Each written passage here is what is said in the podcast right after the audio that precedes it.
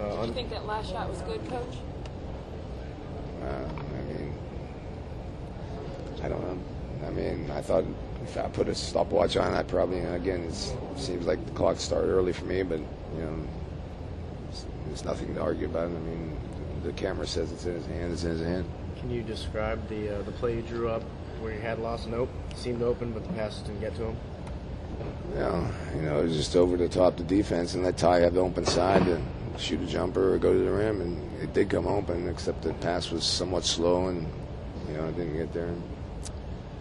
And then the last play, you know, JaVale was the decoy and Andre was the pop, and I think Andre Miller made a great read. How do you explain uh, these last two games, both very close on the road games, but both times you were not able to win them?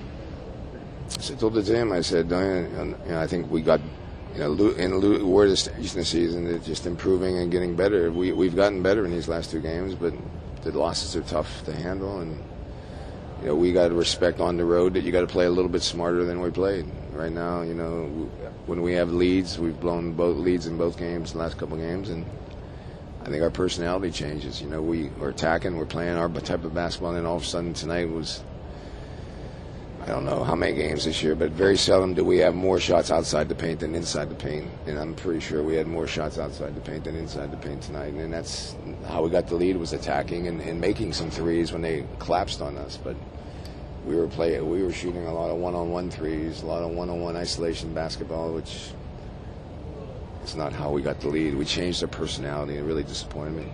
So we did the same thing in Utah. Thanks. Thanks, George.